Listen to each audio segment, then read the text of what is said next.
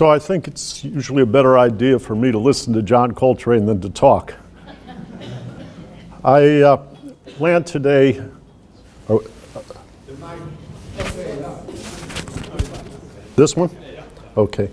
Uh, I plan today to explore a little bit about what's wrong with the economy, but a lot about how to try to address this challenge and also how to uh, involve contemplative practice in that uh, sense of purpose. I think there's uh, probably a fair disclaimer at the start, which I'll momentarily go through, which is to show you how my own lenses are refracted by the experience of my childhood and how that probably uh, influences, certainly influences what I'm about to say. I thought this uh, poem kind of got to the essence of how people are feeling right now. Milo forbear to call him blessed that only boasts a large estate. Should all the treasures of the West meet and conspire to make him great? I know thy better thoughts, I know, thy reason can't descend so low. Let a broad stream with golden sands through all his meadows roll. He's but a wretch with all his lands that wears a narrow soul. He swells amidst his wealthy store and proudly poising what he weighs, in his own scale he fondly lays huge heaps of shining ore. He spreads the balance wide to hold his manors and his farms and cheat the beams with loads of gold he hugs between his arms. So might the plowboy climb a tree when Croesus mounts his throne, and both stand up and smile to see how long their shadows grown. Alas, how vain their fancies be to think that shape their own. Thus, mingled still with wealth and state, Croesus himself can never know his true dimensions and his weight are inferior to their show. Were I so tall to reach the pole or grasp the ocean with my span, I must be measured by my soul. At the very first speech of the Institute for New Economic Thinking uh, in t- 2010 at Cambridge University in England, Tommaso Padoa-Schioppa, the former finance minister and economy minister of Italy, gave a speech Tommaso was a very pleasant and playful man. I remember once when I was in the investment business visiting him, and I said, Tommaso, why are you grinning? You're trying to control things that you can't possibly control. And he looked at me and he nodded and he smiled and he said, The only thing that gives me solace, Robert, is that if I admitted it, it would make it worse. but this is, in the next three pages, is a slight excerpt from Tommaso's speech, which became later called the Per Jacobsson Lecture, uh, which was a, essentially a codified but repeat performance. And he talked about the process of politics and religion being linked but needing to be separated, and then how political and, acti- and economics now are quite separated. We'll put this on the website. I don't want to put you all through too much reading. But he draws us toward Isaac Watts' poem by concluding that I'll let, I'll let Paul McCartney do the work for a minute.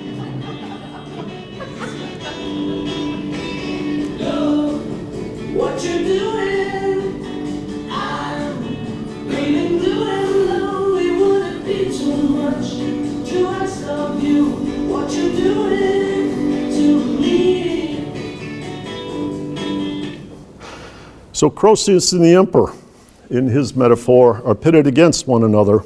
And while in earlier times government had stifled markets, 2007 and 8 marked a time when the da- disasters resulted from the power of wealth subjugating government.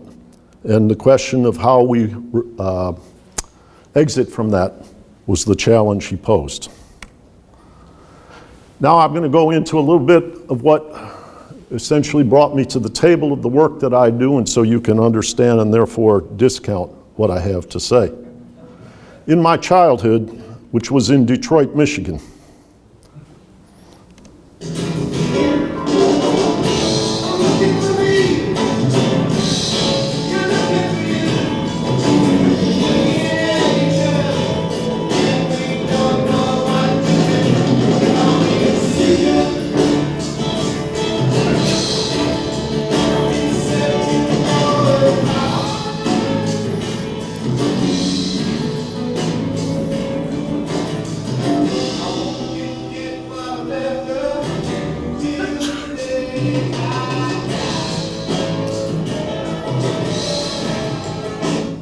I thought Charles Taylor's speech this morning, in fact, his whole career deserved a little shout out there. And so I brought Detroit's favorite rock band, The Who, and Pete Townshend singing The Seeker to your attention.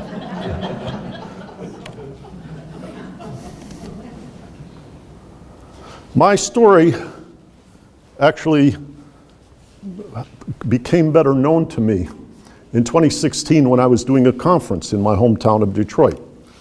There's a famous story about Muhammad Ali. As a 12 year old boy riding a bicycle in Louisville, Kentucky, he goes to the home show with a friend.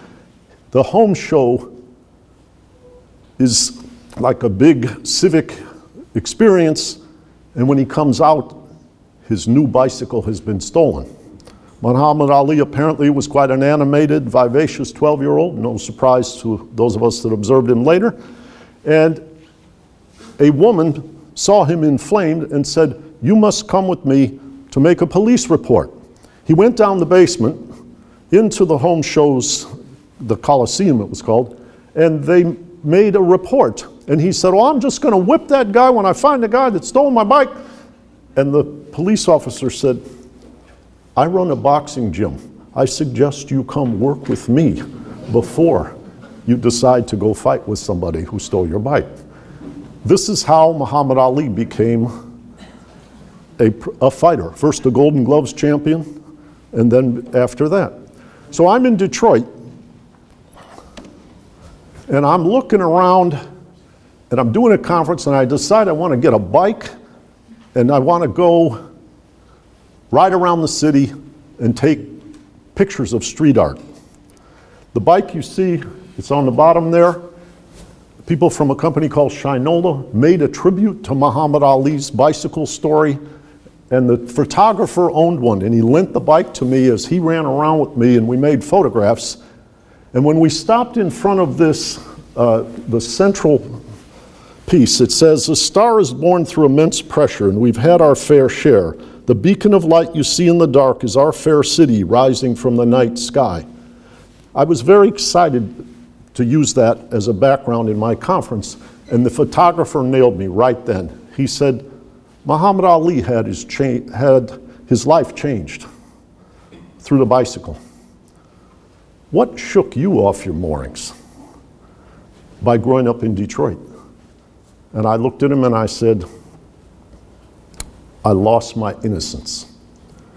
And we'll come back to what that means, but essentially it's related to a cauldron where labor management conflict was severe. One of my former baseball coaches got blown up with a later labor leader, Walter Reuther, in an airplane.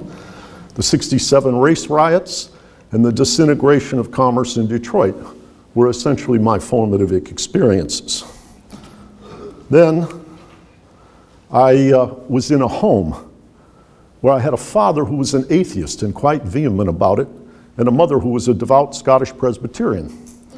So I had to stay out of the way. When they'd start talking about the Holy Trinity, I'd say, Well, I have no idea about this Father and Son stuff, but the Holy Ghost, well, I know James Brown's feet, John Coltrane's horn, Jimi Hendrix's guitar, and Aretha Franklin's voice. So I know the Holy Ghost is present, and there's just there's no question about that. That's a funny way of saying that music in that scene and in my childhood was a tremendous influence. And uh, my father was a physician, a professional jazz pianist. He had patients like Marvin Gaye. And my mother was a choral singer who worked in the development department of the Detroit Symphony. And then the other thing I did was a lot of sailing.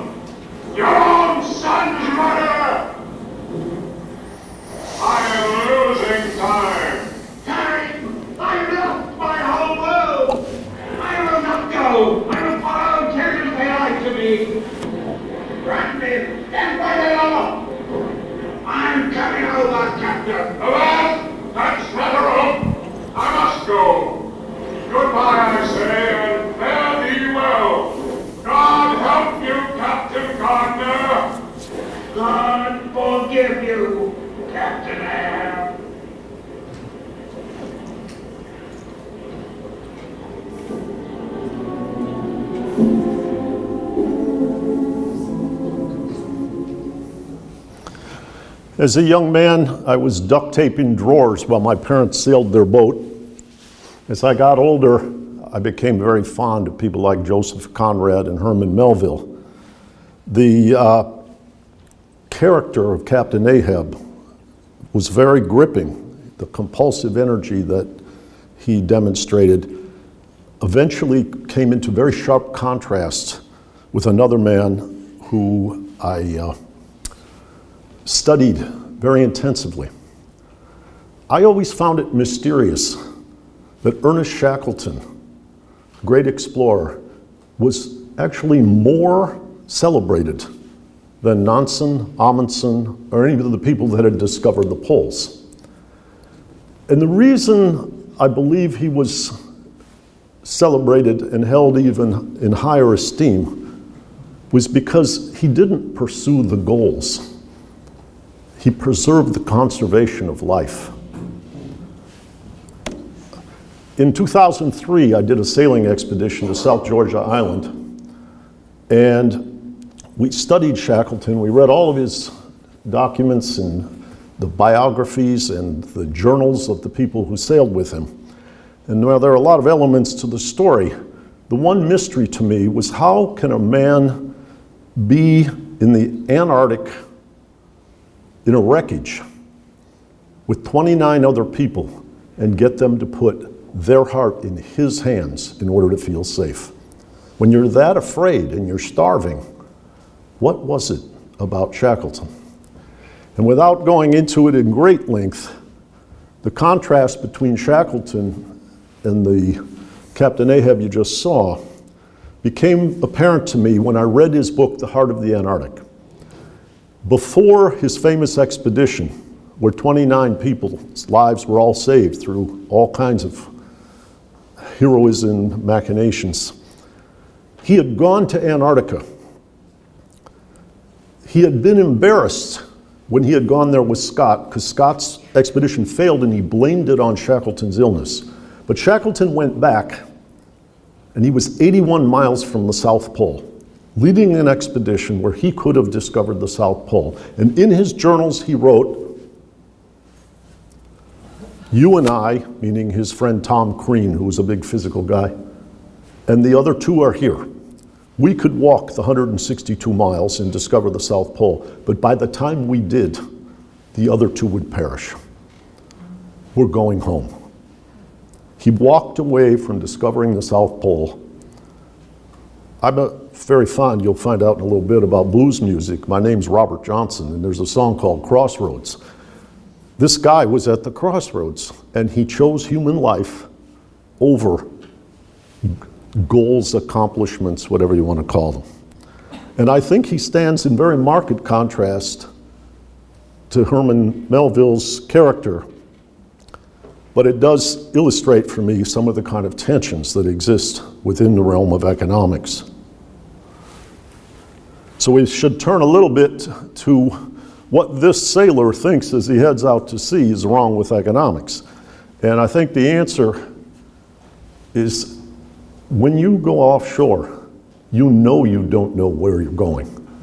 And economists pretend that the, cer- that the future is certain and known, and I think that's absurd. One of the big critics of economics was a Stanford University pres- professor, Rene Girard, who has a lot of uh, you might call energy related to the intersection between analytic thought intellectual life and, and spiritual life. When I criticize economics, I almost talk I always talk about how they make up these fictions. It's not known well that Jeremy Bentham wrote a book called The Theory of Fictions. But my favorite title for the economics profession comes from a New Yorker article by George Trow called Within the Context of No Context. They act like the world is a neutral, fair whiteboard upon which you place your life, and the outcome is a verdict on your value and your worth. I think that is rather childish and naive as a way to formulate economics. This uh, James Buchan is a literary figure in Scotland. We did a conference a year or so ago. Uh, it was last October, about 11 months ago, I guess. Uh, on Adam Smith, and you'll see some very interesting surprises about the father of economics as we proceed. Perhaps my favorite economist, and the one who uh, I think is most underrecognized, is a man named Frank Knight. He is known for the notion, what they call radical uncertainty, the unknown unknowns. And I think this little statement is quite interesting about. Uh, how people exercise what you might call scientific method on economics in an unscientific way, and they, uh, let's say, leave their graduate students perplexed by trying to explain change by explaining it away.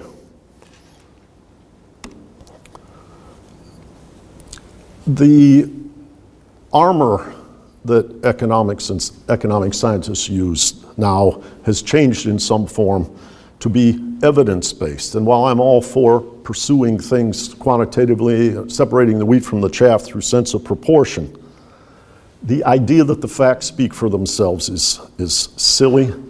And E.H. Carr wrote a book, a famous British historian, called What is History? And I always love this last line Facts are like sacks. You've got to put something in or they won't stand up. This was written in 1922 by H.L. Mencken, who's a curmudgeon based in Baltimore in the United States, who talked about the dances that economists do and how would I say, resorting to the tantalization of novelty and uh, arcaneness and being obscure. He also talks later about how economists are not free because they understand when they have a vision how powerful people might react to that vision. And as my good friend Gillian Tett taught me at the outset of INET, she's a cultural anthropologist, PhD. She said, if you want to study your mission, Robert, what you have to do is study the silences, because what's not said reveals the roadmap of power. So as you walk into, how would I say, literary and artistic forms of seeing the world, you move out of some of these, uh, what you might call rather simplistic, deterministic ways of seeing. This I particularly like Margaret Atwood, a Canadian author who is a friend of mine. Uh, I think has, has a very vivid perspective. This was used in a documentary by a woman named Sarah Polley called Stories We Tell, which was about discovering her past. And I don't want to betray the story. I encourage you to watch it because she found out her past didn't look anything like she thought when she went back to it in, in very important ways. Buchan talks about the notion of the invisible hand, this ordering and organizing principle, and talks about and quotes Adam Smith frequently, but seeing that the invisible hand is, is the product of a yearning for coherence, or as he called it, the father in a fatherless world. By the way, Adam Smith's father died uh, when he was an infant.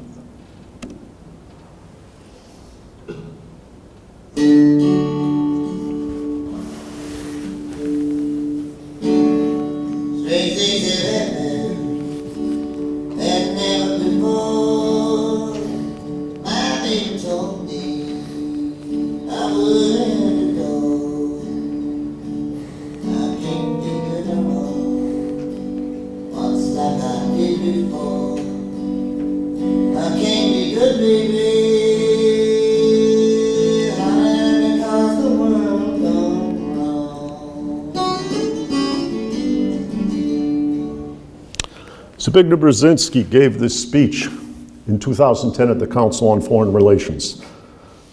The G7 world, run by essentially white men of similar philosophic and religious traditions in the North Atlantic, had given way to the G20, where many more philosophical and religious perspectives, di- different sense of right and wrong, had to be incorporated to develop any kind of unity or order.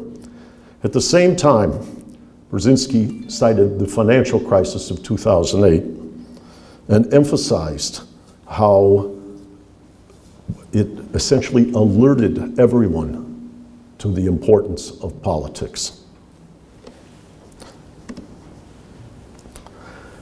Adam Smith was a little bit aware about the intersection between Croesus and the emperor in his day. And uh, he had very, very strong ideas about who should make the rules to enforce, how would I say, for society the direction that commerce could take. Mr. Trump has some thoughts about experts as well. Uh, this is a quote from him on the campaign trail. But when we look at financial deregulation and the cover of Time magazine, the Committee to Save the World, or before that, the Vietnam War and the best and the brightest, I'm not always on the same team with Mr. Trump, but uh, I would say there, there is a basis for this questioning. By the way, in, in my own observing of this conference, I have experienced quite a bit of discomfort at this stage in the conversation belittling populism. I believe populism is the byproduct of uh, what we're now calling populism, is the byproduct of failed representation. And young voices, who perhaps came through a Bernie Sanders or others, are trying to reinvigorate and reform representation. I don't quarrel with the notion that populism, at the end of the day, can be a disease. We go from the wisdom of crowds in democracy to the madness of crowds, and we've seen very tangible episodes. But I think we need to channel our criticism in support of greater representation, or we're just going to keep smashing against the kind of rocks that we have been in recent years.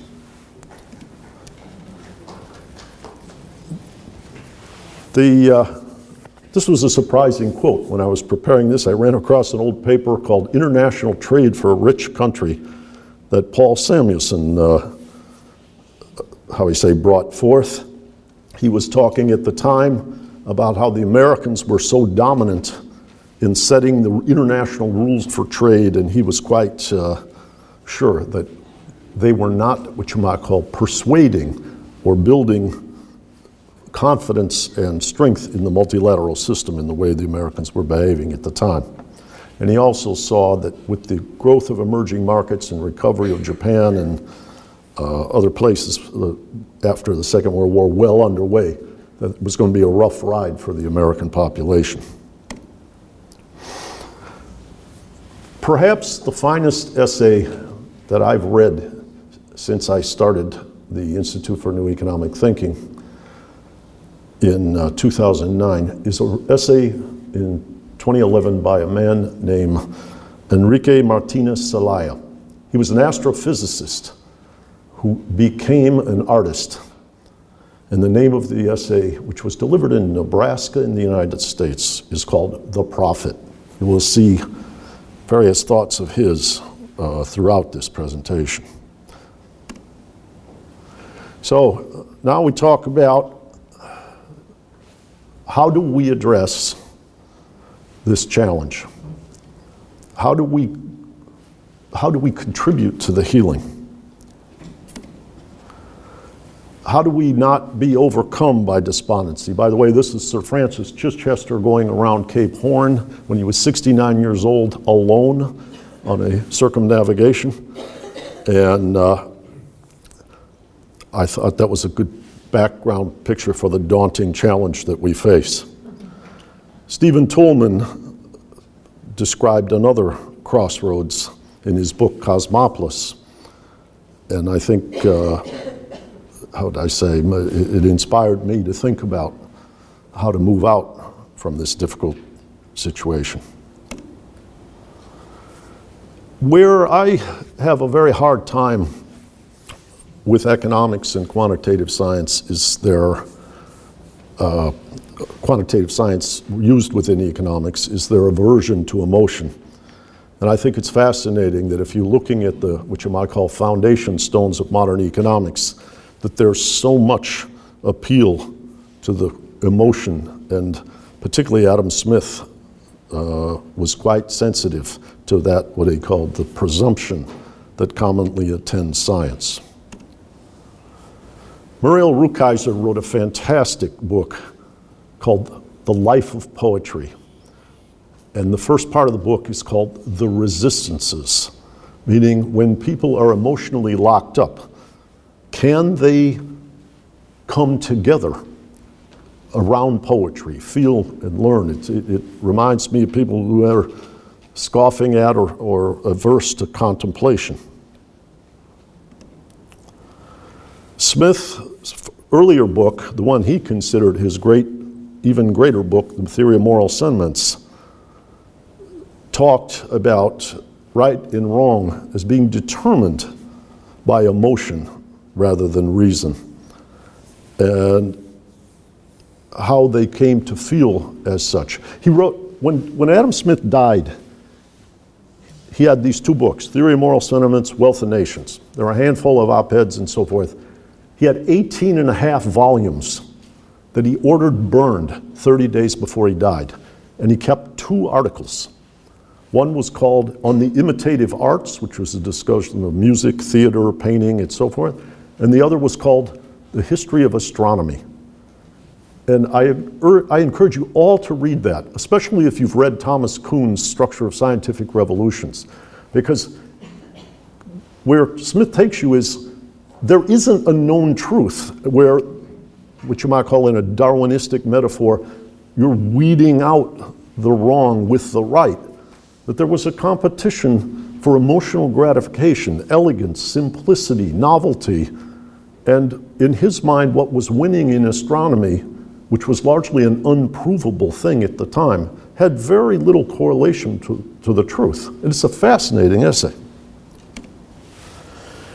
So, as we talk about how to make a difference in this tumultuous environment, in this emotional environment, I always go back to Duke Ellington's famous comment. And uh, he says, You got to find a way of saying it without saying it. The use of poetics and indirection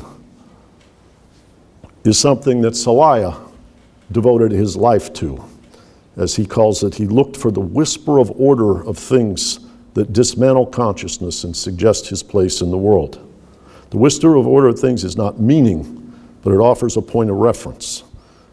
It has nothing to do with the realm of perceptions. I'll, I'll send you each the essay if you'd like. I'll use a simple illustrative case in my own life. My father was very enamored of Frank Sinatra. I think my mom was too. That's one of the few things they really agreed on.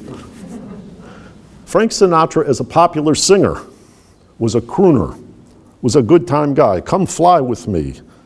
You make me feel so young, the way you look tonight. Strangers in the night, all of me. But he had a second person as an actor. Frank Sinatra, the actor, always played people on the down and out, on the edge, aware of the corruption, aware of his complicity in the corruption. And Michael Ventura, who I think wrote the best biography, describes this. He talks about having known the mobsters, known the inner workings underneath the veneer, and that he was part of that as a successful musician, working very closely with organized crime. But he didn't acquiesce to it. He found ways, Duke Ellington, of saying it without saying it, of portraying these characters in movies, many of which he constructed or modified the original treatment. And I think Frank Sinatra actually was a much greater artist than I ever gave him credit for. Celaya again comes back and talks about this artistic impulse is not in a place of stability, that one has to, we might call, embrace the instability. And Jung adds a very famous quote to our conversation Paradox is one of our most valuable spiritual possessions, while uniformity of meaning is a sign of weakness. Try that out on a, on a like, put that on a general exam for a PhD student in economics, and he would think his professor had flipped out. Uh, Thomas Merton spoke, and I, I'll come back to concern about false prophets. And this, I'm going to move towards contemplation through the notion of identity.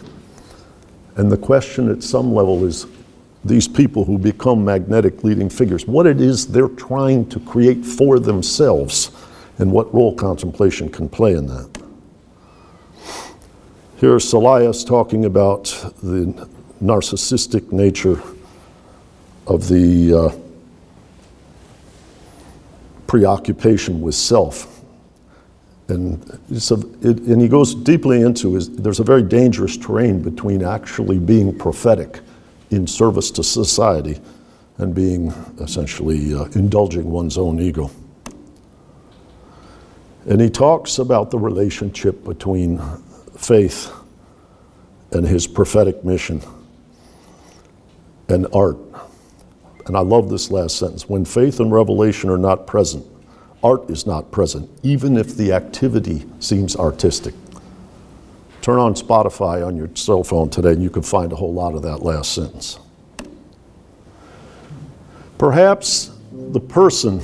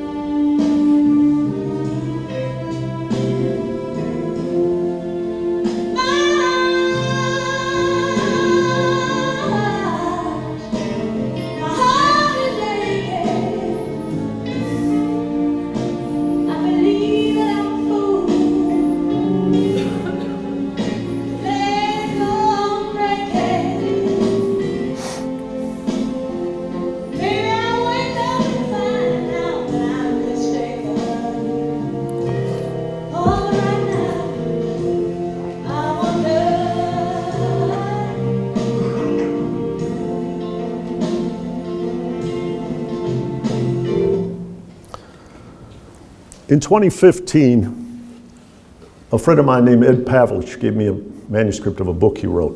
It's called Who Can Afford to Improvise? I have always felt that James Baldwin was one of the great thinkers that I've ever encountered. And in this book, he spoke of his relationship to music.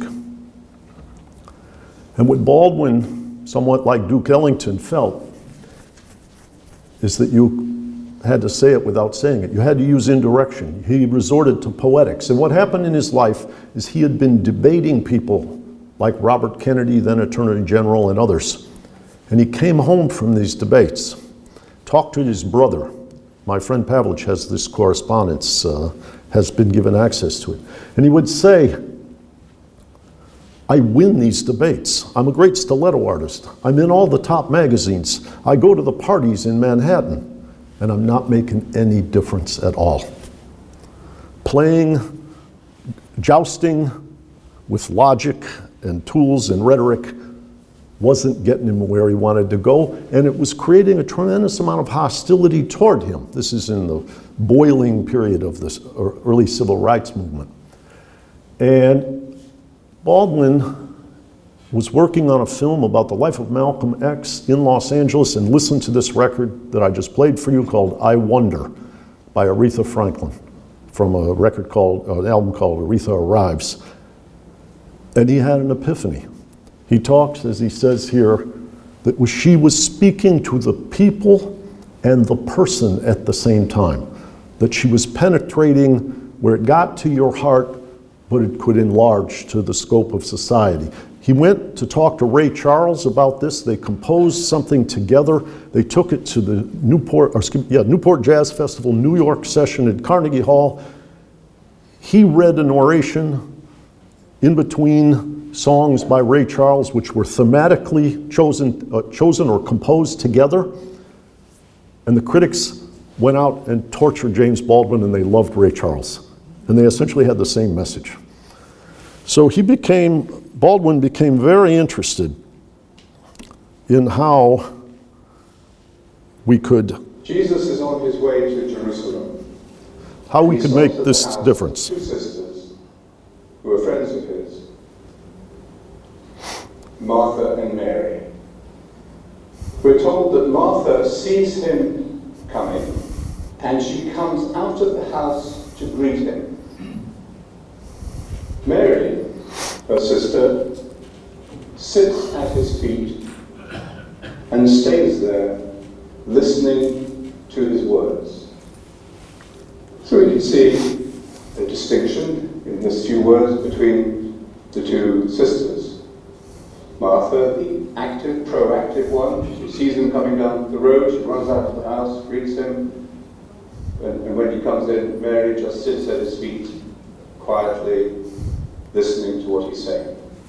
Then we're told that Martha becomes distracted by her many tasks. That's all it says. It doesn't say why she becomes distracted, it doesn't say what her tasks are, but you could imagine that she wants to put on a nice meal for Jesus and his unexpected 12 guests. Then the microwave breaks down. And she discovers she doesn't have any sort of thing to make ready. We live in an age of chronic distraction. Our level of attention is now down to eight seconds, so we're told, which is getting perilously close to the attention span of a goldfish, which is 10 seconds. So Martha becomes distracted, and then she comes and she says to Jesus, Lord, don't you see I'm doing all this work by myself? Tell her to give me a hand. Does that sound familiar? Have you ever felt like that? It's all on you. Nobody's helping you. What is she showing the symptoms of? The modern disease. Every culture in the world. Stress. Martha's probably a very active person in heaven, so we should give her another job. We should make her the patron saint of stress. because we know that stress is the great destabilizer, both of individuals and of uh, organizations. Organizations spend millions, maybe more, on dealing with stress. National health systems around the world are more and more acutely conscious of stress as the primary strain on their resources. So she showed all the symptoms of stress. So we didn't invent stress, but we certainly specialized in it. And how does Jesus respond? Martha, Martha, he says, in a friendly way. He calls her back to herself. That's the first thing we have to do when we're stressed out, is to come back to ourselves. That's what meditation is about. Simply reconnecting to your own center. Martha, Martha, you are worrying and anxious about so many things, but only one thing is necessary. And then he says, Mary has chosen the better part, and it will not be taken away from her. That's the end of the story. So we don't know how Martha reacted. I had the good fortune of being in Singapore in January a couple of years ago and listening to one Laurence Freeman discuss the attention span of goldfish. And uh, at that time, I was reading the book, the scroll which I put before you is by Frithjof Schuon, is called The Transfiguration of Man. And uh, we'll come back to this gentleman Freeman and uh, his influence in a couple of moments. Yeah, he said, Musa, I met him in Nigeria in 1977. He said, man, he said, I want to tell you one thing. He said, the first thing that changed is the music, because music is the voice of God, is music. He said, music is our first language. We think French or English or Arabic or Spanish is our language. There was a time we didn't have those languages.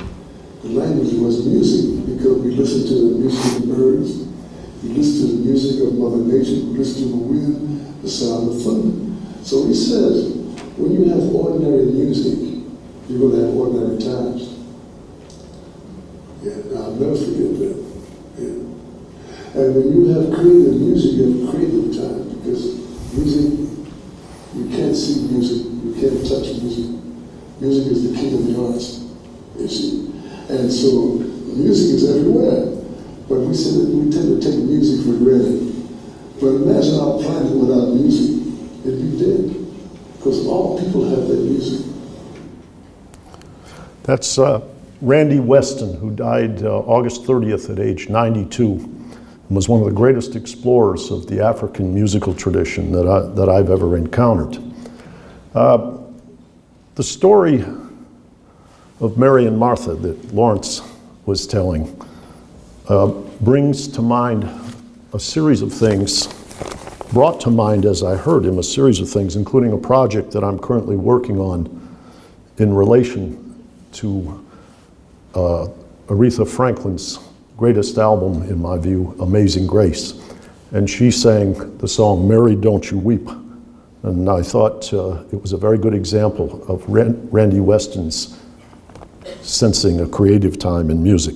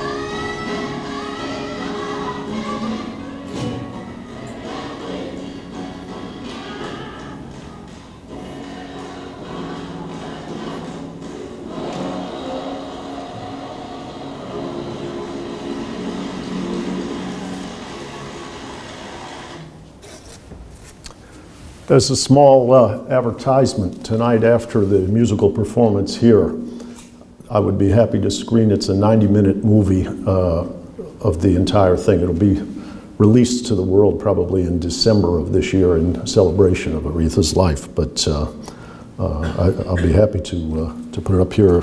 So I'll hang around see if any of you night owls are, uh, are interested. I'm going to go to a place now that's a little harder to digest, but it's also very musical. And I'll start with a certain mystery that comes from a friend of mine who, uh, who inspired me in the realm of making music named James Cone.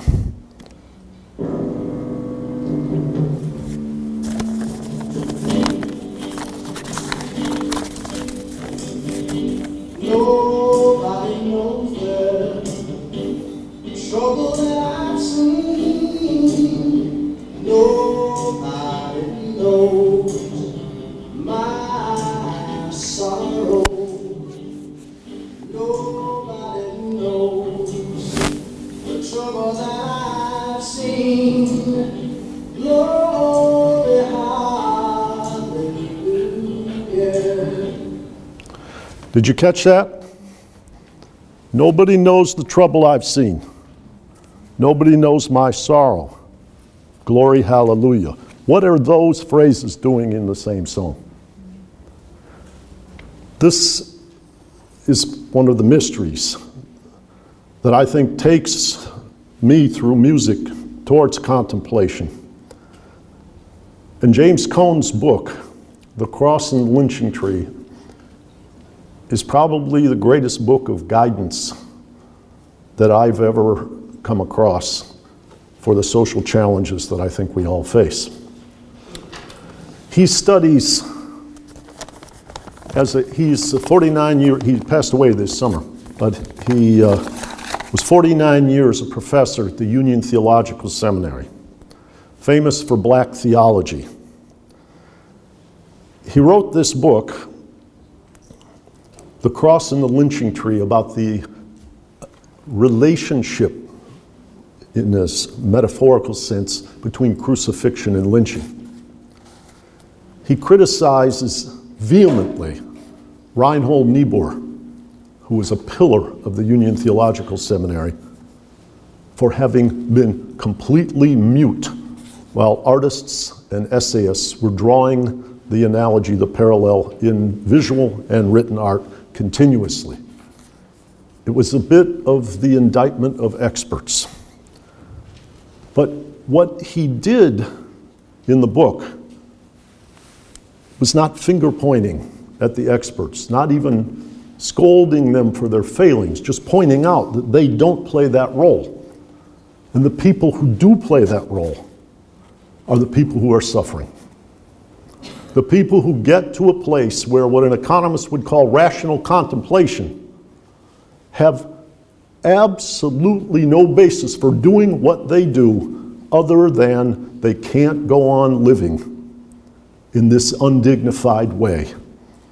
And they create the momentum for change. And black women who saw their husbands and sons being lynched, black women who, when they complained, to the law enforcement about this at these essentially Sunday parties in the southern United States, and people did celebrate the lynchings. These women who complained were poured over with gasoline and lit on fire or hung themselves. But they did persevere. Fannie Lou Hamer, Ida Wells are the studies that he puts into the book. And he talks about how when things reach a point of intolerability, they become so painful that people are transformed and they rise above themselves. So, as uh, how I say the quote says, the cross is a paradoxical religious symbol. It inverts the value, the world's value system, with the news that hum, ho- hope comes by way of defeat Suffering and death do not have the last word, and the last shall be first, and the first last.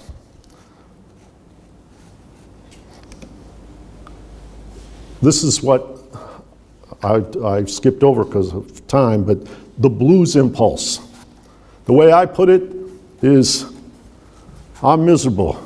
I don't know how to go on. I'm so miserable, I don't know how to go on. I'm so miserable, I don't know how to go on. Let's get back to work.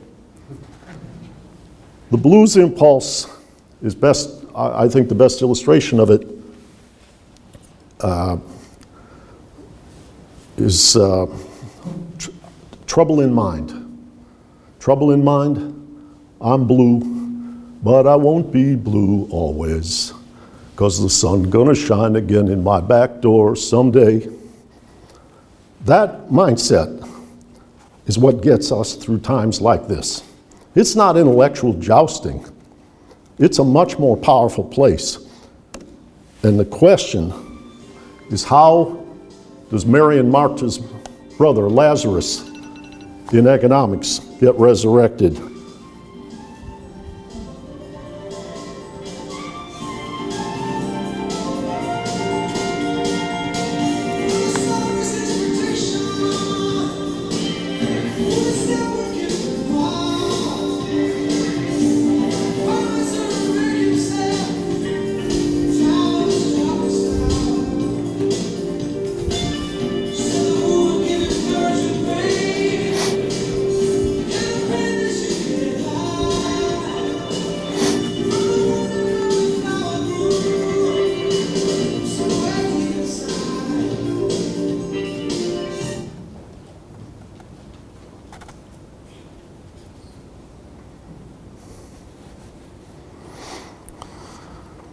One of my least favorite journalists wrote these extraordinary words, and the man who introduced me to Laurence, Philip Hildebrand, sent them to me when I was sitting on stage getting ready to close a conference in Toronto.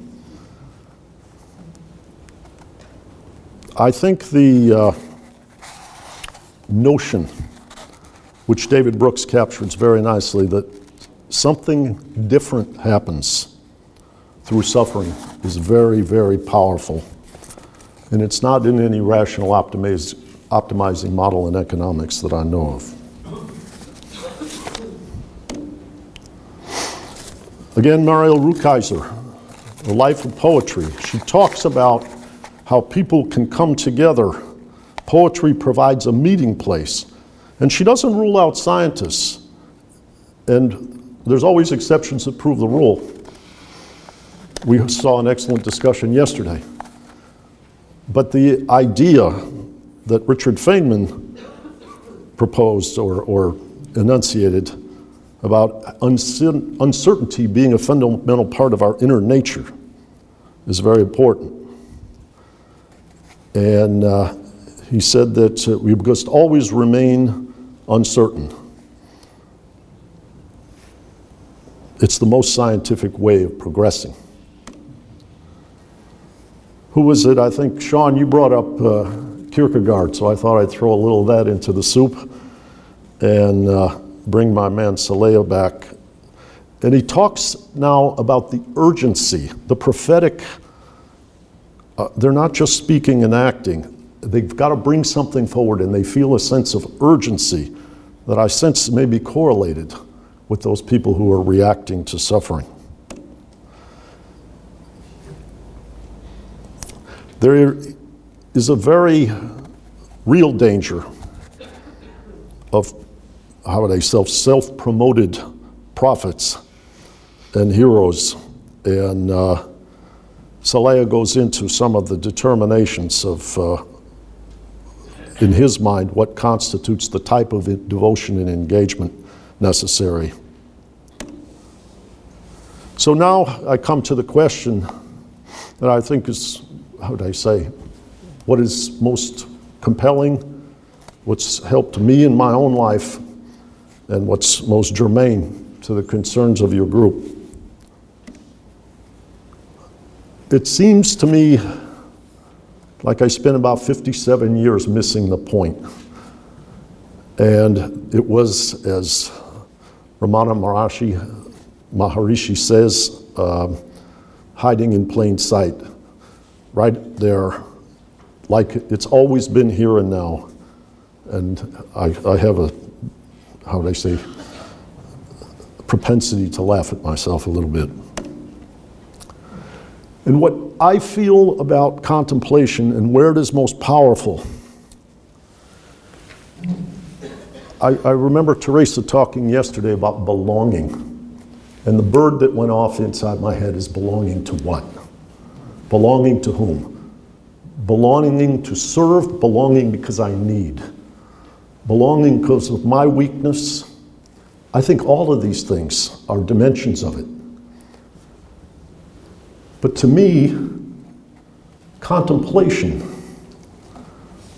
going to that place that St. Paul describes so powerfully in so many different letters, is the way you fortify yourself to become independent, to become capable of providing service, to become capable when the odds are awful, but you have to proceed because you can't live with yourself and maintain dignity. Contemplation and the community that comes from that are the fuel that allow you to unhinge. They allow the artist to become visionary, prophetic, and helpful. And it's the egocentric that, how would I say, pulls you off course. That's like the siren song of temptation.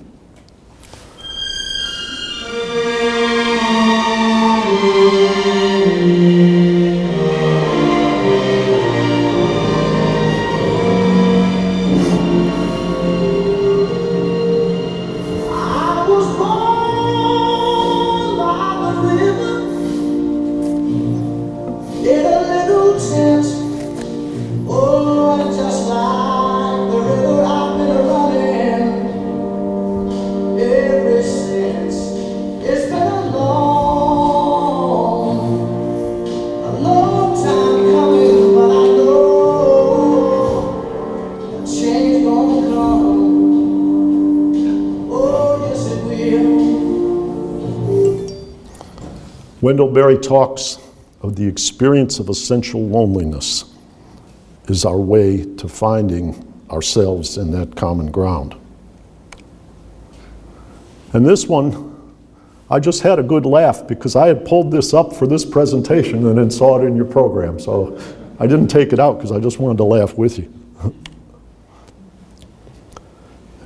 Celaya, again, very, very sensitive to the, the attractions of the ego to be calling the, himself the artist and prophet as distinct from the real life work. And uh, Kenneth Rexroth, a, a West Coast poet in the United States, also has had visions of this mission. And uh, the role of faith to, in silencing the noise is something I hear from Father Laurence in many of our conversations. So I'll come to a little bit of my work here because it relates to identity. I once went to a conference related to my children in, then in preschool education, and I saw a man, Kenneth Robinson, speaking about education. And he made the statement Imagination is plentiful, everyone's got one, but creativity is an act of will. And at the cocktail party afterwards, I was talking to him about my work, and he says, So your job is to diminish how much will it takes to be an economist who is creative and in service of society. I thought, that, I, I felt like somebody gave me my marching orders through him that day. This is uh, Adam Smith's discussion of the kind of resistance that accrues at universities after a rather turbulent tour of Oxford in his own life. So I'm going to come to our work, which is, I think, we fund research, we hold convenings, we amplify, how do I say, we play offense with the good guys. But the peer reviewed journals in economics stink. There is cronyism, and there is constriction of the issue space, and young people who have a tremendous awareness, as you've talked about throughout this conference, of the challenges of today have to amount in enormous will. Not unlike Fannie Lou Hamer and Ida well, Ida Wells, but I want to work to help make it better for them.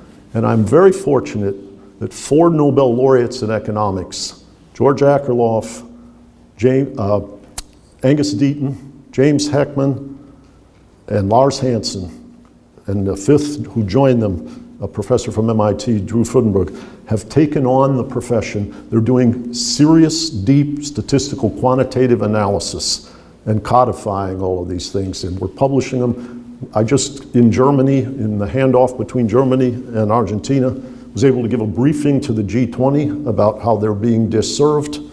And uh, so I wanted to celebrate them for about 20 seconds.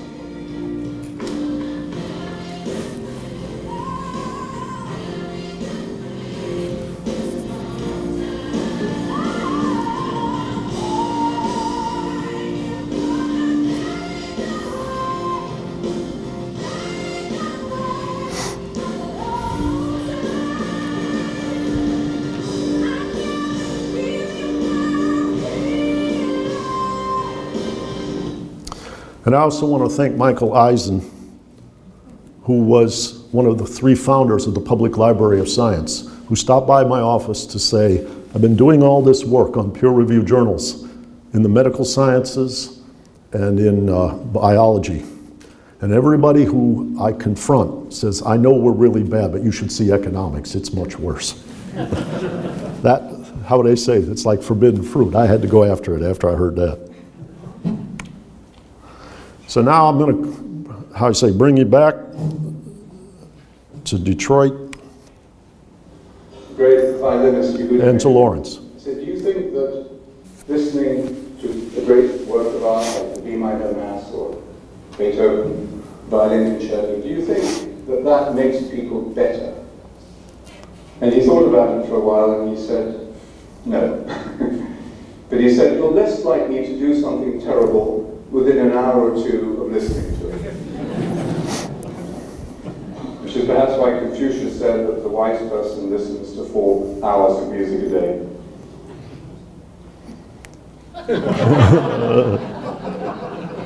Notice my scratch out there. That's the last thing I did before this talk today.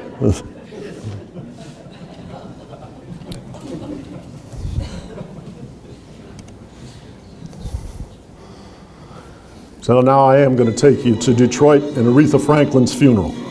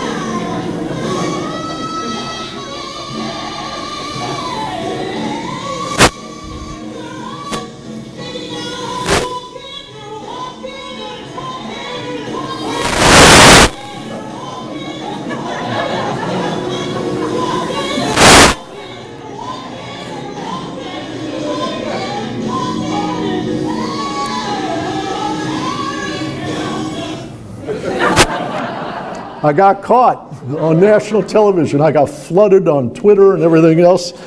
But I did want to not come here and talk to you for over an hour about this, my perspective, without letting you know one thing.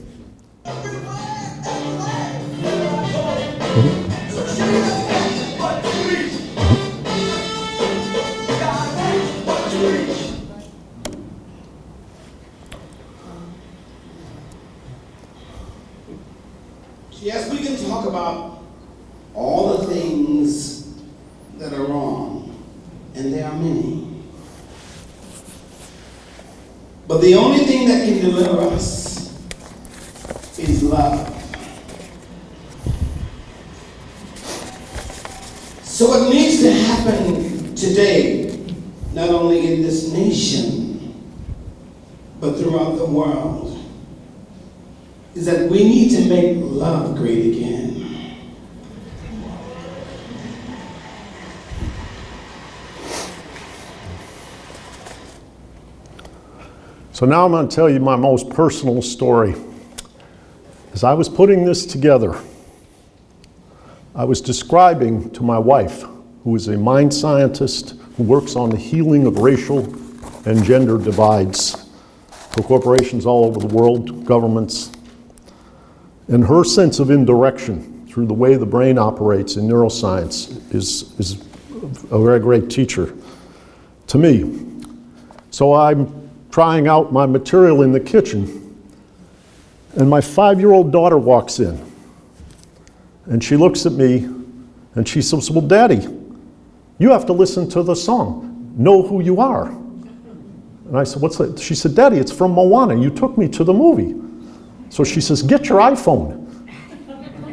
And she goes out, she's clever at five. She gets out, pulls up Spotify, and she pulls up a song which kind of reminds me of all this tug of identity and, and what the mission is. This is a picture from uh, a portrait related to this uh, Homer's Odyssey. I told you I was a sailor. And the Siren Songs of Temptation. And where Moana is at this stage, which is really the climax of the film, is that she is the child who was chosen by the spirits as their uh, Polynesian society is dying because a trickster had plucked the heart out of the goddess in the society, and it is withering, and the trickster has run off, and the goddess of prosperity has become a fire goddess of lava, and she has the heart. She's found it and has to go put it back in. And so she comes up to this heinous creature throughout her life that she has despised has made her afraid, has torn up her society. And she sings a song.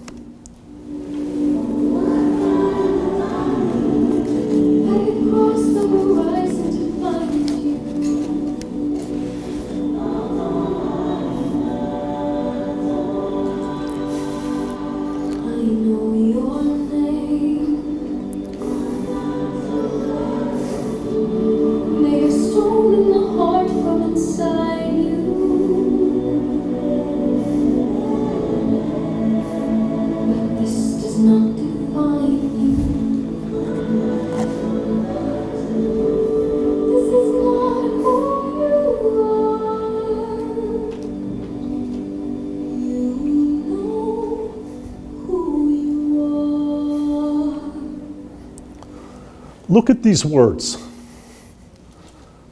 I have made an effort to find you, and I have studied who you are. You matter. Someone has injured you, and I'm aware of that. But that injury is not to be afraid of or demonized. It doesn't define you.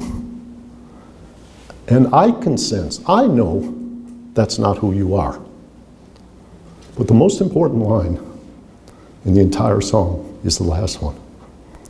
You know who you are. And I think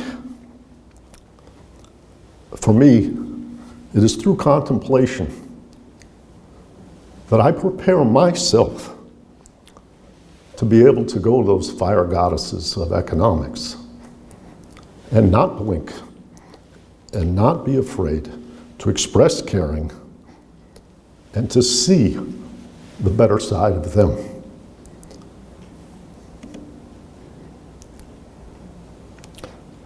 When I was sailing down to Shackleton, at the end of it, we went to a place called Albatross Island. And I walked up onto the island with some of my crew. And I found a handful of birds. No people are allowed to go there. I think three boats in the last 16 months had, had gone to this island. And as I sat down, I put my hand out, and the bird that you see came up and took my glove off, and then it turned and it sat next to me. And I sat and I pet its back and I cried.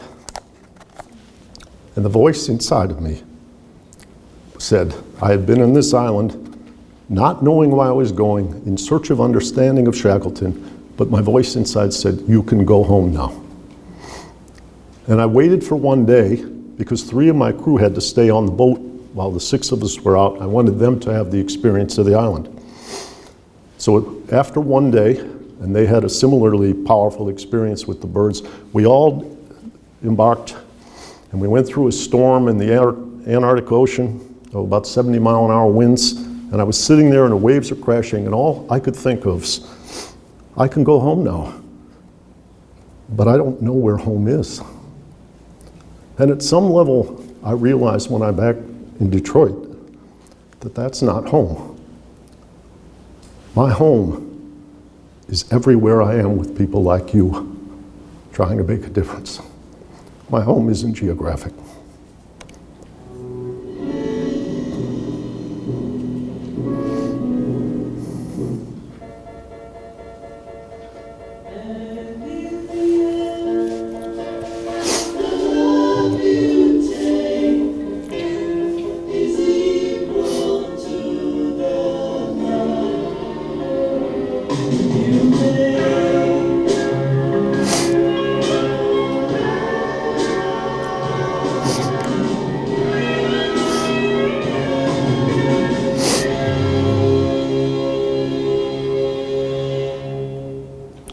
One more thing. Laurence, you asked for haikus. On the night in Brazil when I proposed to my wife, she composed a haiku. And I called her today and she sent it to me.